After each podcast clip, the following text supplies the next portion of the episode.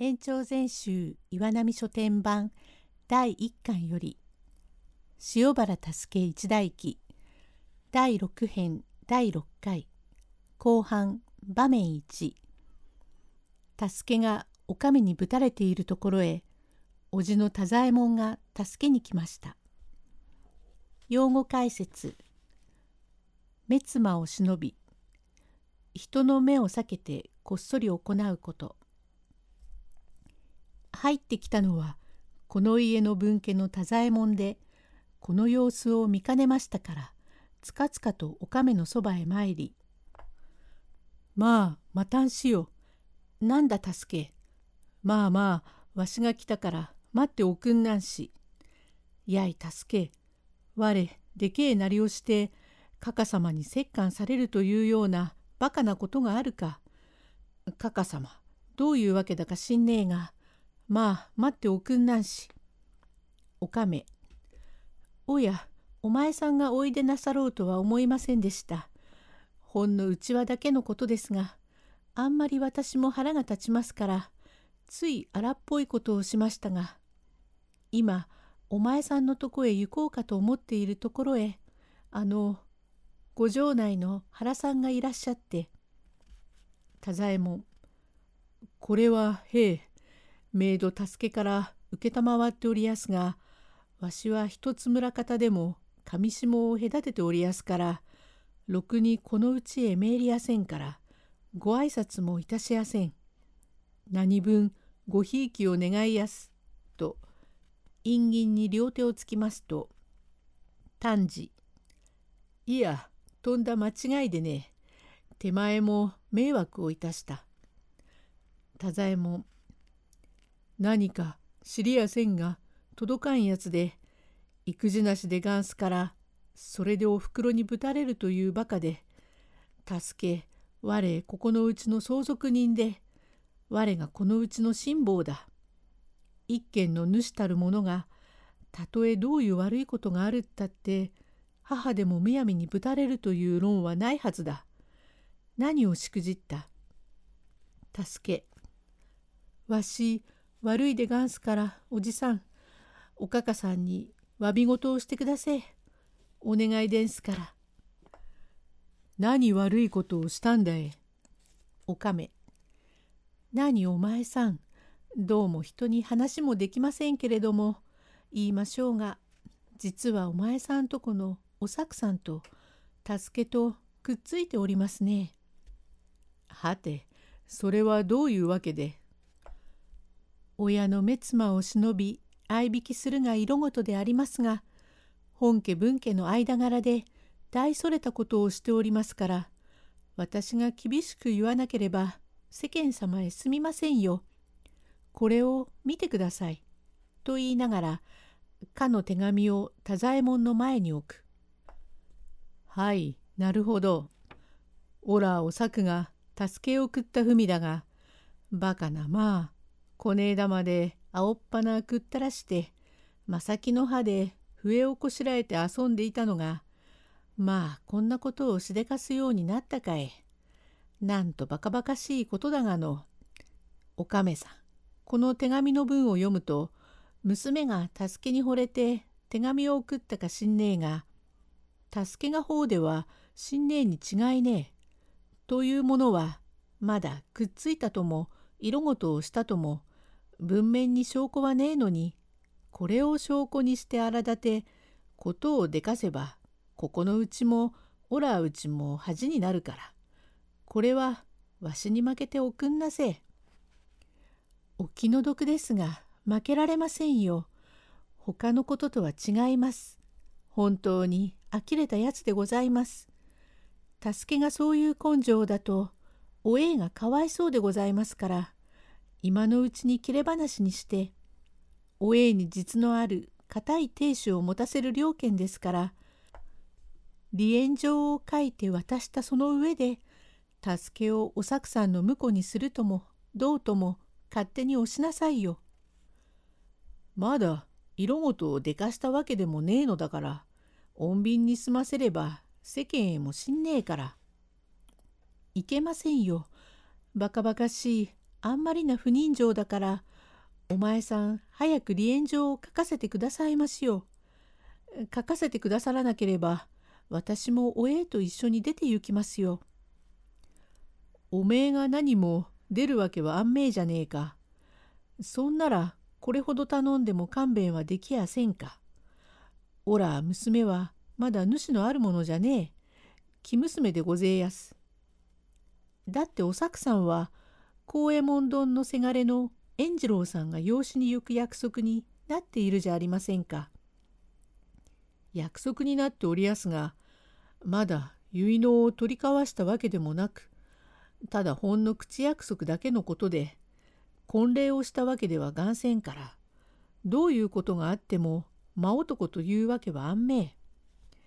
また男の働きで一人や二人の女もできねえとも言われねえ。それどころじゃない。立派な亭主持ちの身でありながら悪いことをする者が世間にはいけえことありやす。おとつい棚で盆の余り勘定をしているとあそこでは酒も売り魚もあるもんだから若いお侍が腰掛けて一杯やっていた。その人の年頃はそうさ22、3でちょうどそこにいらっしゃる丹三郎様ぐらいの年格好であんたによく似ているお方さ。すると女が色踏みのつてを守りっ子に頼んで手紙をそのお侍に渡すとお侍が惚れた女からよこした手紙だから飛び立つように喜んでその文を開いて読んでしまい丸めてたもとへ入れたつもりで出て行った後を見るとその手紙が落ちていたがこれはすまねえわけだと思うがこの文の文面で見ると去年のまあ89月あたりから悪いことをしやがって今年になるまでくっついていてその亭主が邪魔になるもんだから追い出してしまいてえと思いとがもねえものへ不義の名をつけようとするだ不定甘じゃねえか。と言いながら海中より手紙を取り出し「何何名前は丹三郎様メールおええよりなんだ手を出さねえでもええよ似た名もいけえことあるもんだ。おええより丹三郎様と聞くよりおかめも顔色を変えつまらないことをおしなさるなと言いながら太左衛門の持っている手紙を取りにかかる。手を出さなくってもいいよ。こういう悪いことをする太い山があるだが、天命でこの文を落とし、オラが手に入るのは罰だ。しかし、これも世間へ出せねえ文。オラ娘の書いたこの文も世間へ出せねえ文だから、この二通とも一緒にして、いろりの中へつっくべて保護にすべえじゃねえか。わしに預けておくんなさい。世間へ知れればうちに傷がついてお互いの恥だ。と言っておかめは丹治親子と目と目を見合わせおどおどしながら「お前さんが入って口を聞いてくださいましたからこれからは当人も慎みましょうし実にどうも捨て置かれませんから折檻しましたが、そんならこの手紙はお前さんに預けますから、どうでもいいようにしてくださいまし。それはありがてえこんだ。これ、助けよう。去年の6月みそか、我親父が死ぬ時に枕元へ俺を読んで言うのに、おえいは助けといとこ同士なり、今のかか様は助けのためには実のおばだ。一家に血筋がより集まりこのうちを相続するだから塩原の家にとってはこのくらいなめでてえことは安命から助けがおええと夫婦別れでもするようなことがあったら我へ後見人になってどうか塩原の家に傷をつけねえように頼むと死んだ親父の遺言をばこの文のように保護にされてはダメだぞ。バカ野郎め。我ような育児なしがあるかい。二十歳を越した男がかかさまにぶたれるとは情けねえこんだ。おらうちへこう。いけえこと小言を言わなければなんねえ。助け。重々すみましねえことになりました。どうぞ堪忍してくだせえ。おかかさん、よく勘弁しておくんなすって、ありがとうがんす。すぐにお家へ行ってご意見を受けます。まことに皆様にご迷惑をかけやした。さようなら、と、わざと助けに荒々しく言いつつ引き立てて、太左衛門は帰りました。場面2おかめはついに助けの殺害を計画します。用語解説。さわさわ。そわそわしていること。目釘を示して。刀を抜く用意をする仕草。後に丹治はおかめと顔を見合わして吐息つき「おかめ。どうもねおええ間抜けじゃないか。丹座さんへ送る手紙をむやみに森っ子などを頼むやつがあるものかいけねえよ。そうしてじじいに拾われ困ったことをした。なんぼ年がいかないからといってさわさわばかりしているよ。気が利かないじゃないか。助けが帰らないうち丹座さんをお寝かし申しな。と気を利かして二人を次の前へやる。丹座おえいは屏風のうちに入って相引きをいたします。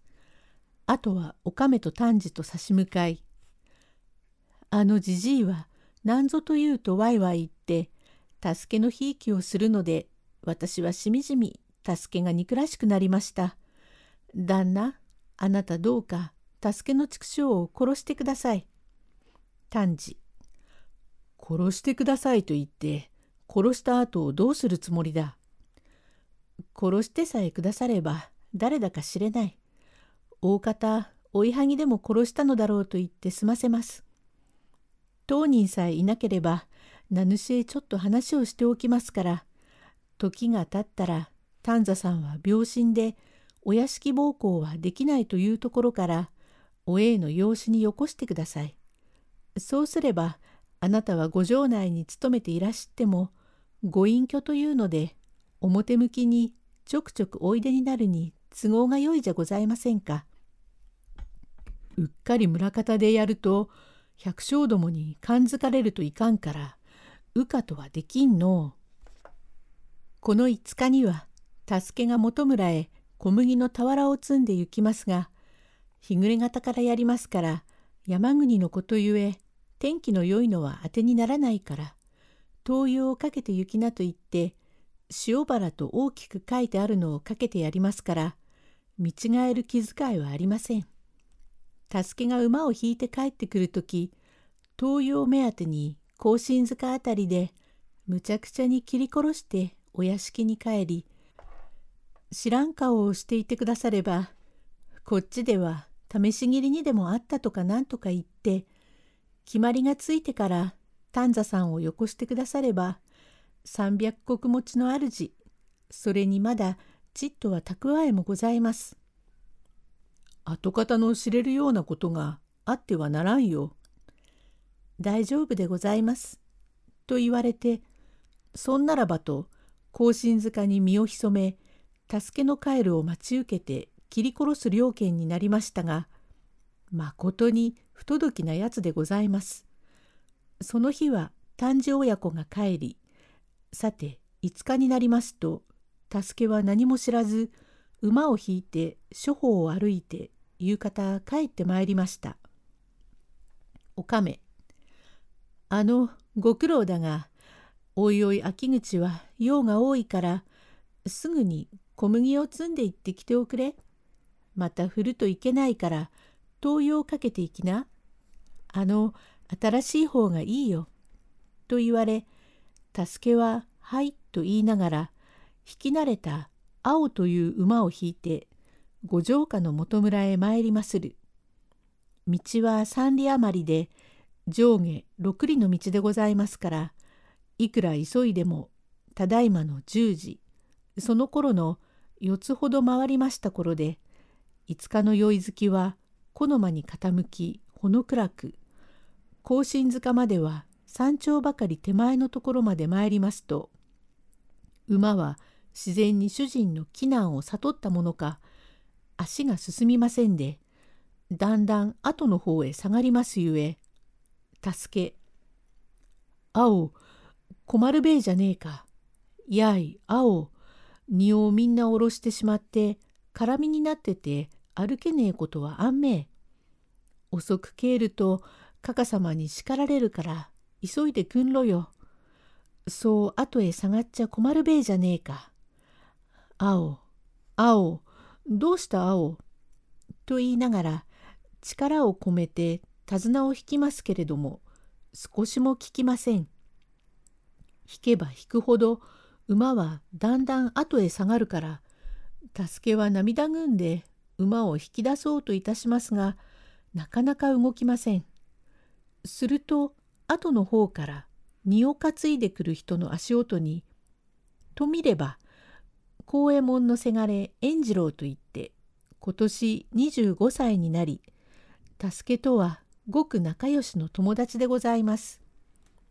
円次郎そこにいるのは誰だ？円次どんかい。なんねえ、おら、元村まで行った経理だが、おら、青がここで急に動かなくなってぶっても叩いても後べ下がって困るだ。そりゃあ困ったな。俺見てくれべ。と言いながら荷を下ろし馬のそばにより「これ青やどうしただ？これ後へ下がるか足でもどうかなってるか？痛む気づけはねえが助けのかか様はやかましい人だから早く行ってやれ。青、どうした？我、安兵衛でも悪いか？そんなことを言っても馬は何とも申しません。まことに困ったな。俺引いてくれべ。はいはいはい。歩くようになった。助け。まことにありがとうガンス。俺手に負いねえからどうしべえかと思った。さあ一緒にメーリアスべえ。と雪にかかるとあれ？また止まったよ。青どうした？円次郎今我歩いたじゃねえか。どうしただ？動かねえか？と園児が引き出し「はいはいはいはいはい歩いてきた。助け。まことにありがてえ。常こんなことはねえ。どんな思いにつけても悪い顔をするまでは眼線。あれ？また止まった。青？青？青？青？青の掛け合いでございます。円次郎どういうものだか、オラが引けば歩くだから、オラこの馬を引いてゆくべ。我、この荷担いでくれ。助け。はあ、そうしてくだせえ。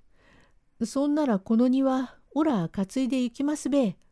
と、担いでみましたが、助けは肩に力がありませんから、よろめきながら担ぎ出す。園児は馬を引きながら、シャンシャン、シャンシャン、シャンシャンと、甲信塚へかかってくる。こっちは宣告より原丹治が刀の塚を握りつめ、裏と表の目釘を示して、今や遅しと待ち設けておるところへ、通りかかりまするという、この収まりはどう相なりますか。この次までお預かりにいたしましょう。